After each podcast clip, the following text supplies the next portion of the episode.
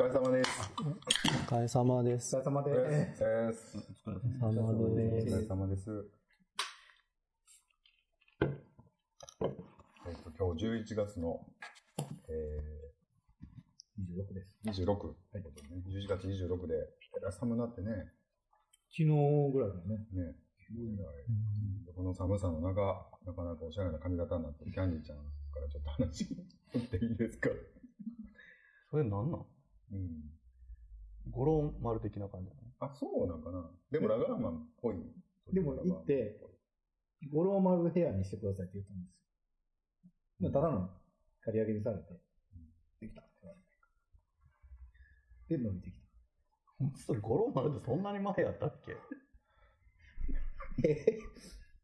え、だって今さ、もう肩つくぐらいまで伸びてるやんか。そうですね。その前来たのもうゴロン丸やったの？そうそうです。そうですなの？どうしたらいいですか？前会った時も伸びてましたよね。そうなんですよ。この間、普通に突っ込まれてたね。いやき切れた状態見てないなと思って。そうね。This is a groove thing. 自分でやってる人多いですよね。うんね昔一回切ったことあるよね、髪。ああ、切ってもらいました。ねめっちゃいい感じだった。えーなんでもやめて。ソホモやろみたいなね。出来がね。出来がう。んすごい感じだった。また切ってもらということで。忙しいということで。はいなんか首から上だけラガーマンみたいなね、なんか。どういうこと？なんかそのやぼったい、うん無造作に伸びた髪型とかね、パンパンに張ったほっぺだとかね。でもラガーマンって言われるでしょ。言われますね。最近特に。ああ。ほんとかよ。どう返答してるんですか？いや、あーって言ってんの？よく言われますって。本当に言われるんですよ。ラグビーやってたの。うんあ、よく言われますけど。うんやってない。あ、そう。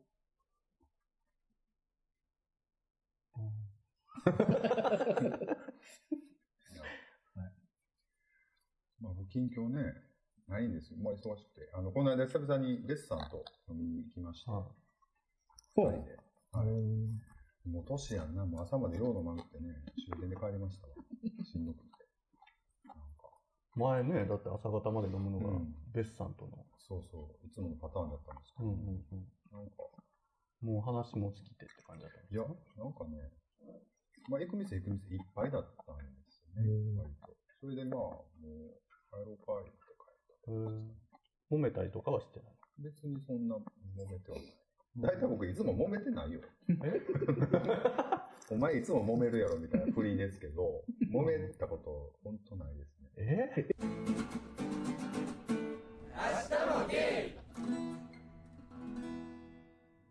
ということで、ビッチさんどうでしょうか、最近は。ビッチね。わざとやな、今の。完全。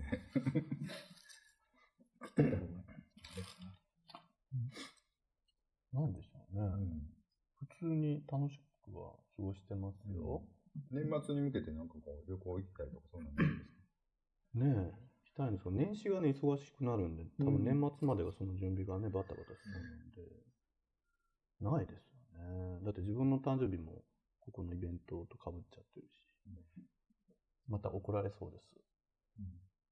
あ、そうですね、ちょうど日曜日だ。うん、そうなんですよ。なんか嫌じゃない？なんか自分で主催するイベントが、自分の誕生日と被ってるとかって。なんか、お、あれですね。なんか用意させる感じやんな。ねねえ、そう、もうそれで、すすっごい自分はサプライズが苦手やし、好きじゃないから、もう今の段階でもう、Facebook とかも全部もう、誕生日非表示にしてます。そうそうそう。もうね、なんか、ほら、ああいうのってさ、朝一で何々さん誕生日ですとか出たりするじゃないですか。で、なんか、そのイベントに来ようとした人が、ペロリンって見たら、何々さん誕生日って出たら、ドン引きじゃないですか。うえーみたいな。どっちかやろうな。もう全くクローズにするか、でもな、変に、実は誕生日らしいよとか言って、言言われた方は、えもうちゃんと言ってくれな、そんそういうの筋通したいやんっていう人もおるやんか。ほんならもう和田明子ばりにな、こう、なんか、あーひふーへほーって。え、なんでそこ和田アキ子が出てくるあんたこれんのみたいな感じで。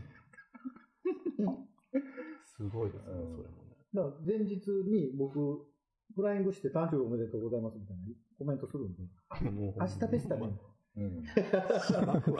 小芝居な。ねもういろんな意味で抹殺する。っていうね。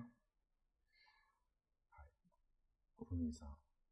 待ちかねの、みんな期待してると思うんですよ。この間、ほら、近況がね、割とこう、な何を何もないっていうことだったじゃないですか。誰とも喋ってないし。今回はでも東京に行ったってさっきね、言ってはった東東京のみですね、喋ったの。うん。大阪では喋ってないです。その飲み屋はどうだったんですか？難しくない飲み屋は、の だから飲み屋飲み屋、飲み屋はどうでした？飲み屋飲み屋、あでも飲み屋は結構東京は居心地良かったです。で。えっ、と、ふみさん、近況ね、ちょっと聞こうかな思って。え？なんかありますか？近況？ふみさん、今、ひとしきりふみさん。あな喋り直した方がいいって。なんか別バージョンで振ったら別バージョン出てくるかなと思って。今のちょっと意地悪です。でもそんなね、面白いことをね、言えなかったですから、すいません。違う違う、だからほら、えちゃうやん、こう、ほとんどこっちでなネタみたいになってるから、こう、実際東京どうやったみたいな話があんまりなかったかなと東京の、普通に時系列に言うともっとつまんないです、なんか、多分。思って。じゃあちょっと面白く脚色してみようかな。脚色ー、嘘8割だよね。面白いことなんかあったかな？何泊したの ?2 泊ぐらいですか？えー、2泊、そうですね、2泊3日ぐらい。なんか、1日目に、イベントの前の日になんか姉と、あ、その姉。東京に住んでる姉本当だ、おと、姉ちゃん。ね。なんかジブリ博物館に行くっていうイベントがあったんで、姉と行って、お姉さん2人で。姉と2人で。仲いいですね、なんだかんだ。仲はいいです。ジブリ博物館ってどうなんですかなんか。ジブリ博物館面白いですよ、面白いなんだな。そう。ですよキャンディーちゃんなんか最近弾丸ツアーではい。別府に別府に行かれて来、ました。なんか差し入れね、ゆず一番って書いてる こキャンディーちゃんにそっくりのお菓子をいただいてますけど、彼氏さんと行ったんですか？家族で。家族で行ったんですよこれ、キャンディーさんそっくり。めっちゃガサガサしてるけど大丈夫これ、表面。本当だ。ふんわり柔らかそうな感じがキャンディーさんっぽいかなと思ったんですけど、柔らかそうな感じ。自称五郎丸のね、でしょう。そう。まん丸顔のね。どうしましょう髪型どうしたらいいですか知らん。いつもの感じいいんじゃないのなんかね、もうええかな思って。あの、ツーブロックみたいにしてよ。でも多分ツンツンの髪やから、いつもどんなブロックにしてもただ単に逆、逆毛みたいになる。普通でいいんちゃう？ん刈り上げて。でも伸ばしてほしいわ。伸ばしたとこ見てみたいです。見て笑いたいだけやろうけどね。全全体的にです。うん。ごめん。でもあんまりどうでもいい。え、昔でも前伸ばしてる昔の写真、あれ細い時のって伸ばしてなかったっけ？伸ばしてます。そうだよねこれぐらいありますね。こ腰ぐらい？金八先生とかできるやん。伸ばしたらうん、ほんまそれぐらいあります。えー、バンドやってた頃？髪ね、じゃあキャンディーちゃんにやってほしい髪型っていうのをね、またぜひ募集するので、ぜひ、100%やる言うてるしね。うん、送っていただければと。ねあの、見た目すごくローマルさんにそっくりなので、みんな。あの、ぜひ、そうやっけお願いしますということで。でも合宿場にいそうな髪型ね。何度かやってる今日ね、ちょっとお便りをたくさんいただいているので、本当に？本当ですよ、見え張ってるんじゃないですか？あ。の、本当にお願いしますよ。お便り。またあの、仕込みであれじゃないですか？自分で書いたんじゃん。多いでしょう、本当に。なんかね、この間、ランキングを見たら、11位ぐらいになってて、へえ。これ何なの何のランキングですか？あのね、iTunes のセクシャリティのカテゴリーのブログランキング。うーん。ブログ？あ、ブログじゃあわ、ポッドキャストランキングで。ん。そうそう。はい奇跡的に。なんかこの間も、え？この間言ってたのはそれでした。あ、それそれ。うーん。スクショ送ったじゃないですか。誰かがあれなんですかね、こう、紹介してくれたりするんですかね、そういううん瞬間って。そうかもしれない。で、なんかそこからね、ランキングちょっと上がって、だいたい50位以内には今入ってる。ええ、すごい。前前は何位とかだったんです前は60、70位とか。100位以内ってか感じ ?100 位以内。ちょっと上がったってう感じ。ん。あれ、やってるのっていっぱいあるんですか？これないですね。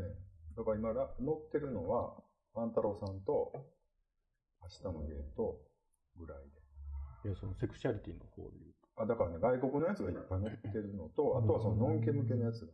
うん、そうですねいっ。ぱいありますよね。ラブホテルなんとかとかへえ。でも、なんやかんやって入ってるんですね。入ってるんですね。へゲーム系のやつなんかも、ゲーがやってるっていうのは3つぐらいしか今ないと思うんですね。で、更新し、今年更新してるって言ったらもうワン太郎さんと、明日のゲーム。え、何？もう何？日本中でこんなアホなことしてるの、こちらだけってこと？そう。へものすごい時代を先取りしてるか、もうだいぶ遅れてるかどっちか。ワン太郎さんも一緒にディスことになるから そうやな。確かに。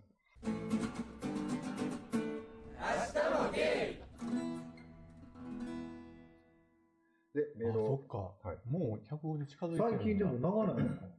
一話一話。あの、昔聞いてたんですよ。ちゃんと聞いて。最近、もうめんどくさくって。なんか結構グツグツなとこも載ってるし、ね。乗ってるし、この間割と言い合いになってたでしょ。あれもそのままですかね。そう、なんか、もうビッチの、もうあかんとこ全部出たみたいな。途中で聞くんやめたもん、ちゃんともう聞いてられへんみたいな。もう俺もちょっと聞いてないわ、なんかもう。だから昔はね、ああいうとこはもう全部バッサリなくしてたんですよ。うんもうなんかちょっと。今は気ぃつけや、垂れ流されてやるからですね。うだからもうカットするとか収録の時にもうカットするからって言うてても、そのまま全部残してたりするんですよ。もうなんかキャンディーさんがもう悪口とか言って全部出てる。あうんだからまあまあ、どんどん更新していったらね、流れていくんで。ひどい、ひどいよ。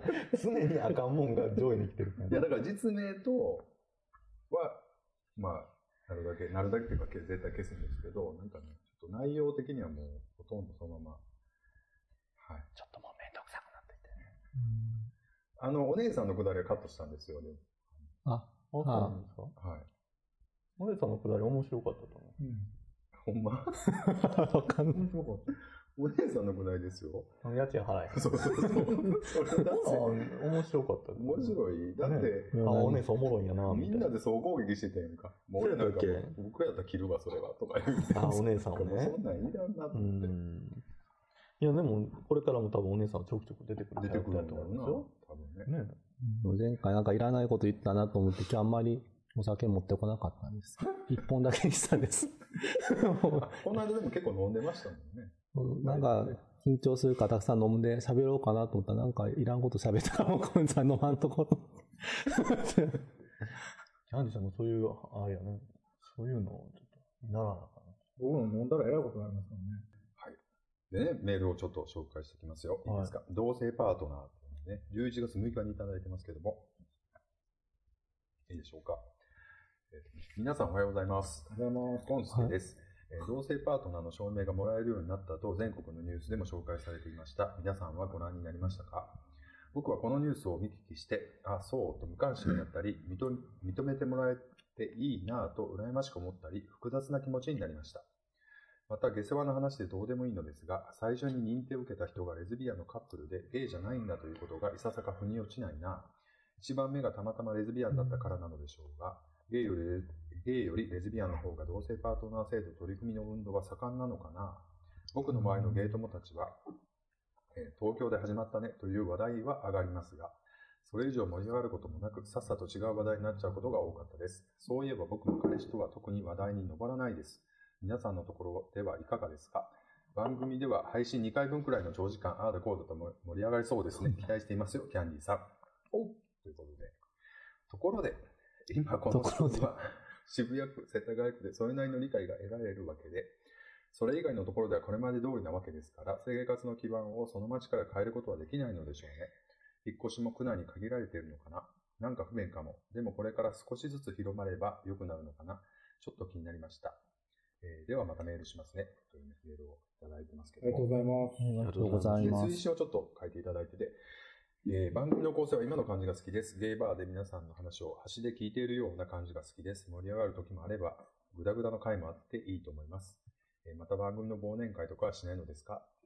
推進をいただいてます。ありがとうございます。ありがとうございます。ありがとうございます。ところでね。前回ね、はい。あすこさんがすごい弱気なはい。発言してはりましたからね。えー、ああ、もうゴンスこれで。はい。ケさんがね、はいもらってね、気遣ってもらったんですけど。ねすっごいため息、マジで。マンネリやわ。もうなんか台本作ってなんかもう元気にやろうかと思うねとかって言ってるけど、その絶対その時無理やったんやんだって。すでに。苦い感じでしたよね。苦いのがやっぱり後で聞いても苦い感じでした苦いね。うん。あの苦い感じにエコーかけたエコーとかいいいいですよね。でもエコー機能ね。でもな、うんほんと編集めんどくさくて。あの、さっきね、ほら言ってたよ。なんか最近長いですね、みたいな話なんですけど、昔はもう切ってたんですよね。だから。でもそれ最近もう切るのもめんどくさくなってきたんで、ちょっともう長いままで配信してるんですけど。そうね。もういいかな。今までってだって結構自分のあの、なんていうの？通勤の片道でだいたい20分ぐらいなんで、うんちょうど聞き終わるぐらいだったんですけど、終わらへんから、そのままやりながらこの部屋の掃除したりとか、なんか、あの、植木の水やりしながら、この人がいつまで喋んねやろと思って。そう。ほんで、最後まで聞いたから特に何のオチもない。そうそんで、この間も、あの、キャンディーさんが、でね、僕ね、って言って喋り始めたから、じゃん、じゃん、え、そこで終わんのみたいな。そうそうそう。そうとかね、もう、キャンディーさん聞いてないけどさ、だいぶキャンディーさんに悪意のある 話されてるよ。うんちょっと聞こう、今回。うん、気ぃつけな。大体ね、もう、キャンディーさんがわーってなんか言うたら、すぐ、えでだねー、あんなーみたいになってるよ。そうね。はい。まあ、そういうって言うてる時にもう入ってるんでしょうね。まあね、同性パートナー証明ですけどもね。大阪なんかもう特にもう、全然ですよね。なんかうんそうな、みたいな感じでね。全然、リアリティが全然ないですもんね。うん特に僕もシングルなんでね、全然その、話する相手もそんないないみたい誰も付き合ってる相手いないと、あそうなんだって感じじゃないですか。な。そんなこと。うん入っておっても。話題出たかな？でも、なんかちらっと出たけどね。うん。具体的にこう何ができるのっていうのは全然僕あんまりよく分かってなくて、うん。結局のとこねそれで僕も思ったんですけどね。いいことばっかりじゃないじゃないですか。例えば。例えばもし、何か、相手が何かしてしまろ。うん。って、うんなんか故障の問題になってああ本人が、まあまあ、おらんようになりました。ってなったら、その相手が払うのうんああ賠償だ。そうなのかないや、その辺はどうなんだろう？でもまあ夫婦やったらそういうのそういうことですよね。でもまあまあその放棄もできると思うけど、うん。だからやっぱ責任も出てくるところがあるのかな、もしかして。ね。うん。いいことばっかりじゃなさそうだなっていう。ね、キャンディーさん。が変なことしでかしたらね。でもこのストレートの場合だったら、そういうことってこう、その時にななって初めて気づくことってよくあるやんか。そのえ、借金かぶらなあかんのとか、うんなんか結婚っていうふわっと結婚、そういうレールに乗ってしまったら、もういろいろこう、例えば相手が死んだ時に、あ、そういうこと勝手にしてくれんねやとか、うん即年金が出るんやとかさ、全然調べなくても生きていけるやんか。やっぱそういうのは、ストレートの場合だと全然考えずに全然その、レールに乗っかれるけど、うんこれからレールを作ろうっていう時にこういろいろね、考えて、こうごちゃごちゃ思ってしまうよなと。こういう場合もあるとかね。うんその辺ははっきりしてるのかな？どうなんですかね？制度みたいなね。どの辺までは。まあ僕も勉強不足だから全然知らないんですけど。うんでもなんか、その、いざ何かあった時に、ああしとけばっていうことをなんか要するに、まあまあ、どうなんでしょうね。でもこの間うちの彼氏がなんかちょっと寂しそうにポロって言ってたのよなんか。なんか兄弟4兄弟ぐらいなんですよ。末っ子なの。うん。やっぱりもう親が、お母さんがまだ生きてはってて、でも地方で結構医療費とかもかかってて、みたいなとかで。やっぱ兄弟それぞれ家族もあったりするから、いろいろ揉めるじゃないですか。で、なんかポロって言ってたけど、やっぱりなんかそんな兄弟よりもやっぱりもう身近にいる人ぐらいしか頼りにならへんよな、みたいなことをポロって言った時に、こうなんか、あ、やっぱそういうリアルだなと思ってね、そういう60歳ぐらいになると、なんか誰がこう困った時に頼りになるかとか、そういうのをやっぱりこうちゃんと見極めるないといけないんやろうなと思うと、あまあそのパートナーのああいう制度のこととか、その言葉を聞いた時は結構本当にリアルに考えましたね。家によっても違うしね、兄弟がすごい結びつきが強いというか、うん。この間、親父死んだ時に、親父の兄弟はもうみんな来たんですよ。うん。でも母親の兄弟は全く来なかった、母親の親族は全く来なかったんですよね。で、まあまあ、それは血つながった兄弟の葬式ではないけど、うちの父親が生きてた生きてた時は、その母方のそういうのにも父親も一緒に行ってたから、まあなんか僕の中の筋の出し方としてはまあ来てもいいんちゃうかと思ったけど、やっぱりなんかそういうの別にいいんちゃうの？みたいな。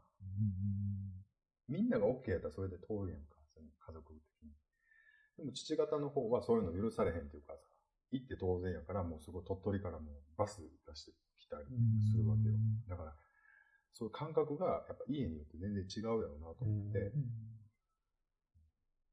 だからキャンディーちゃんのところなんか多分ね、その、助け合って当然というか、その、集まるタイプかなって話聞いてると思うんですけど、多分なんかそういうこと全然しない、兄弟同士別にええやん、独立したらっていうところは、なかなかそうやってね。あとあとお金とかで揉めそうですもんね。ねそう。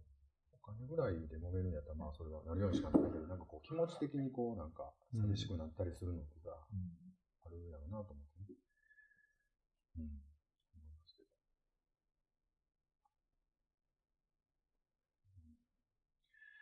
うんどうせパートナーシップね、こう、2回分ぐらいで盛り上がるという、大輔さんからの指示が。2回分ぐらいいたんもう一人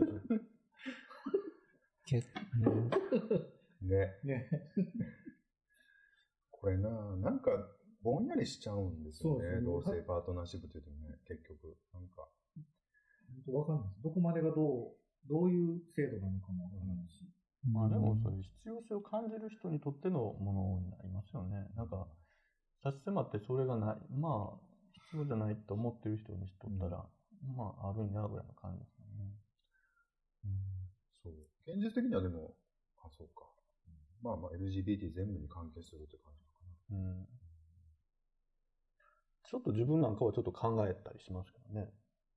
はい。まあ、そういうの必要かなとかね。うん。とか、どう、この人がどうなるかなった時どうサポートしたらいいんやろみたいなこととか。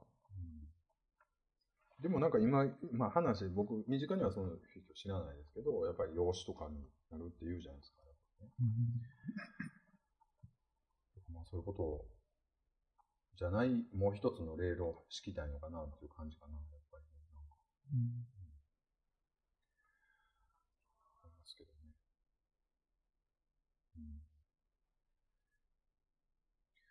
この間の、うちの子になりなよという本を読んだんですけど、あの、のんけのストレートのカップルが、里親制度を、もうひ避妊治療をずっとしてて、うまくいかなくって、里親制度を申し込んで、あの、なんか、研修とかあって、それ終わったら、たまたまその、0歳児の里親になりませんかっていうオファーが来て、で、それを受けて、ちょっと1年弱ぐらい育てるっていうののエッセイみたいな感じの本なんですけど。なんかそういうのでね、ちょっとしんみりしますけど、子供いいなと思って。そう。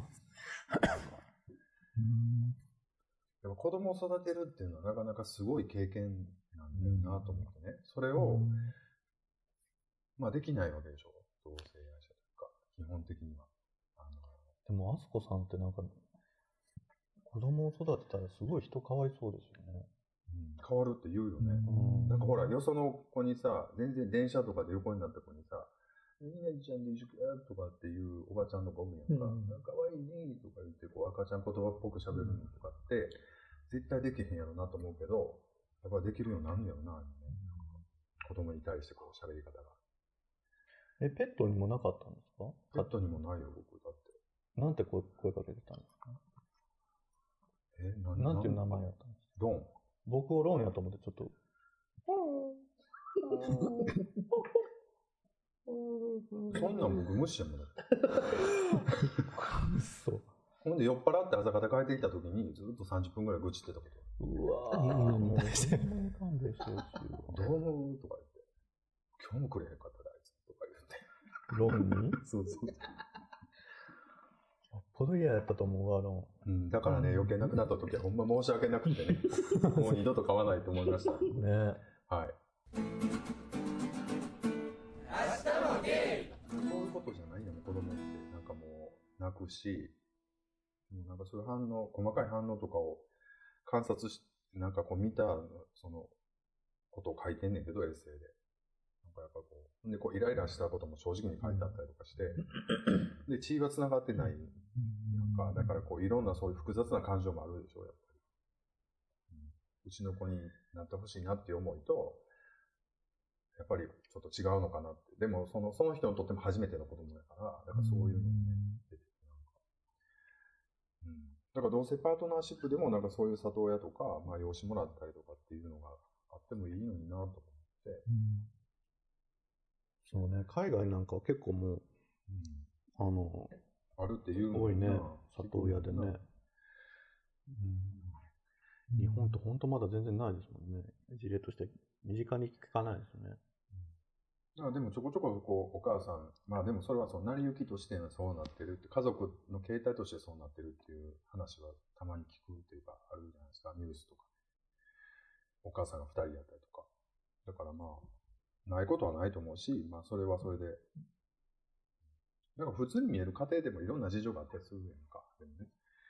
お父さんとは血繋がってないとか、まあいろいろあるじゃないですか。だから、まあ、もう子供育てないまま40になって、なんかこう、やっぱりちょっとこう、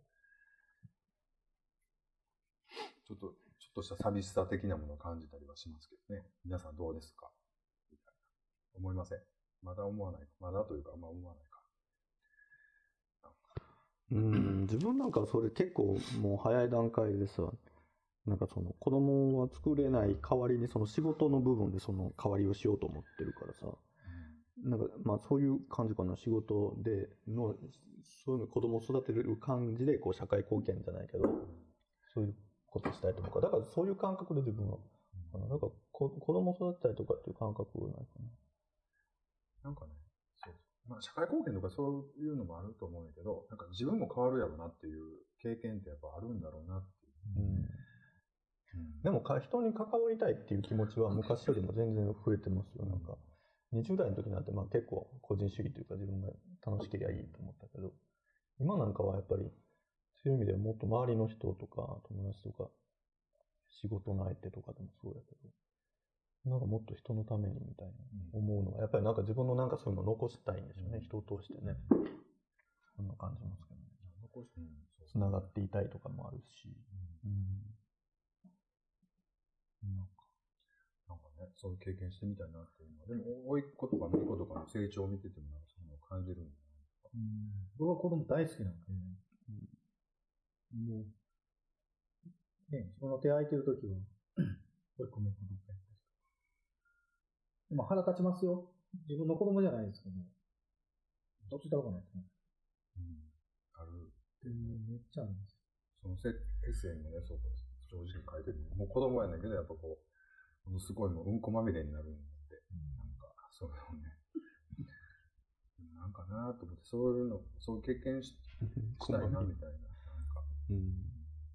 大人でもね、うんこまみれになるねんからな。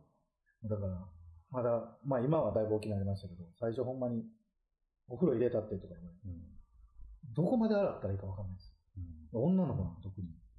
え、ここどうしたらいいの？うん。いやもうちょっと、ちゃんと、ちょっと指入れて洗ってみたいな言われる。うんそんなできへんし、当然。やったりね、とか。女の子にもしてもらうばっかりやったもんね。うんでもまあまあ、ええ経験できたかなと思いますね。自分の子供じゃないけど、ね、そそこも、うんこ入るんですよ、うんそこに。ああ、そういうこともある。うんちゃんとそれもある。あらあったらな、うんそうやろな。ほんでなんかこう、あの、鼻炎になったりとかするわけよ、乳児で。ほんでやっぱり大変やわな。熱出たりとか、高熱出たりとかね。なんかね、そういうのを読んでて、で、血繋がってないから、変にこう、親近感湧いて読むわけよ。自分もなんかそういうことも預かったりとかしたときに、こんな感じになるのかなと思って。だから結構ね、面白い本でしたけども。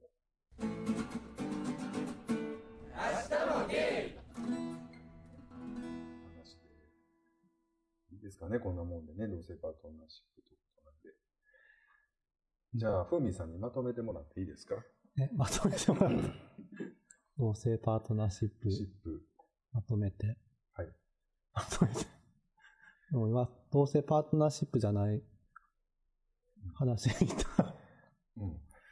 もう養子と強制的にまとめましょうよ。強制的に。はい。そうなんでしょうね。まだちょっとぼやっとしてわかんないですよ、でも。同性パートナーシップは。うん。あんまりでも、で結婚すると結構多分、みんなめんどくさそうだなっていうのがあると思うから、なかなかそんなに、本当にする人はそんなにゲイ同士はいいないのかなと思います。どうなるでもなんか、家族を作りたい人はいると思うんですよね。うん。その遊んだ時期を過ぎて、ちょっと落ち着きたいなっていう時に、そういうオプションというか、そういう選択肢があるのは全然いいかなと思うんですよ。使う人がでも、ほら、年間一人、一組とか二組だったとしても、別に作作った意味はあると思うんで、うん。もう完全にこの人と一生、まあ、支え合っていくかなっていう風になってたら、まあ、そういうのがあったら、それでなんか、ちょっとした恩恵があるんだったら、まあ、やったらやるといいんじゃないかなと思う。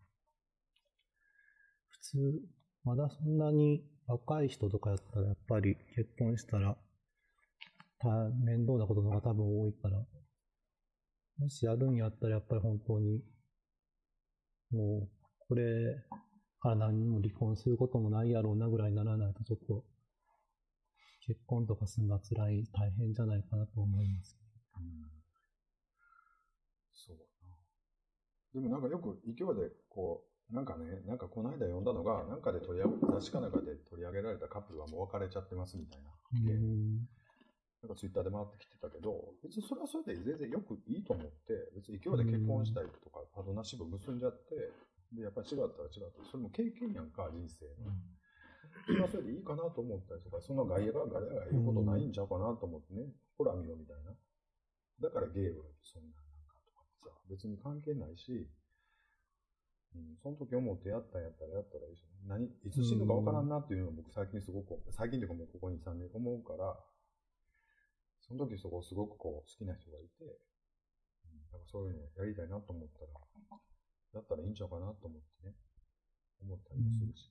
でもや、やらないとなんか、ね、問題点もいい部分も見えてこないから。で、周りのなんかそういう、まあ、強制的にカムアウトっていうことになるんだと思うんですけど、もしそうしたら。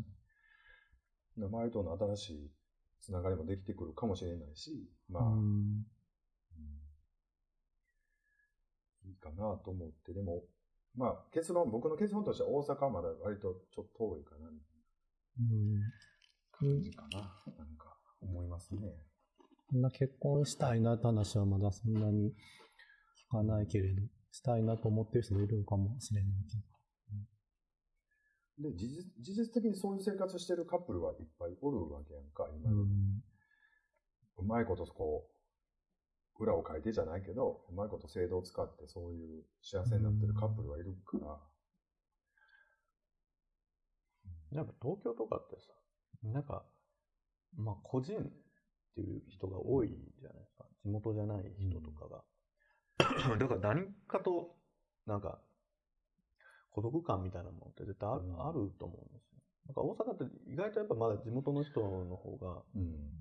多いので、逆にその、なんか新しいことしようと思っても、意外と周りの目が気になる環境だったりとか。そうだね。東京の方はもうちょっとね、その辺がパッと、あの、自分の考えでまずやってみようみたいなのは、あの、やりやすいかもね。なんか大阪、名古屋とかは、福 福岡とか、うん他の都市は割とまだなね。うん。割とそういうのを煩わしいから東京に出出ましたっていううん。ゲイとかレズビアンって多いかもしれないですよね。だから逆にそういう、張り切ってるとか。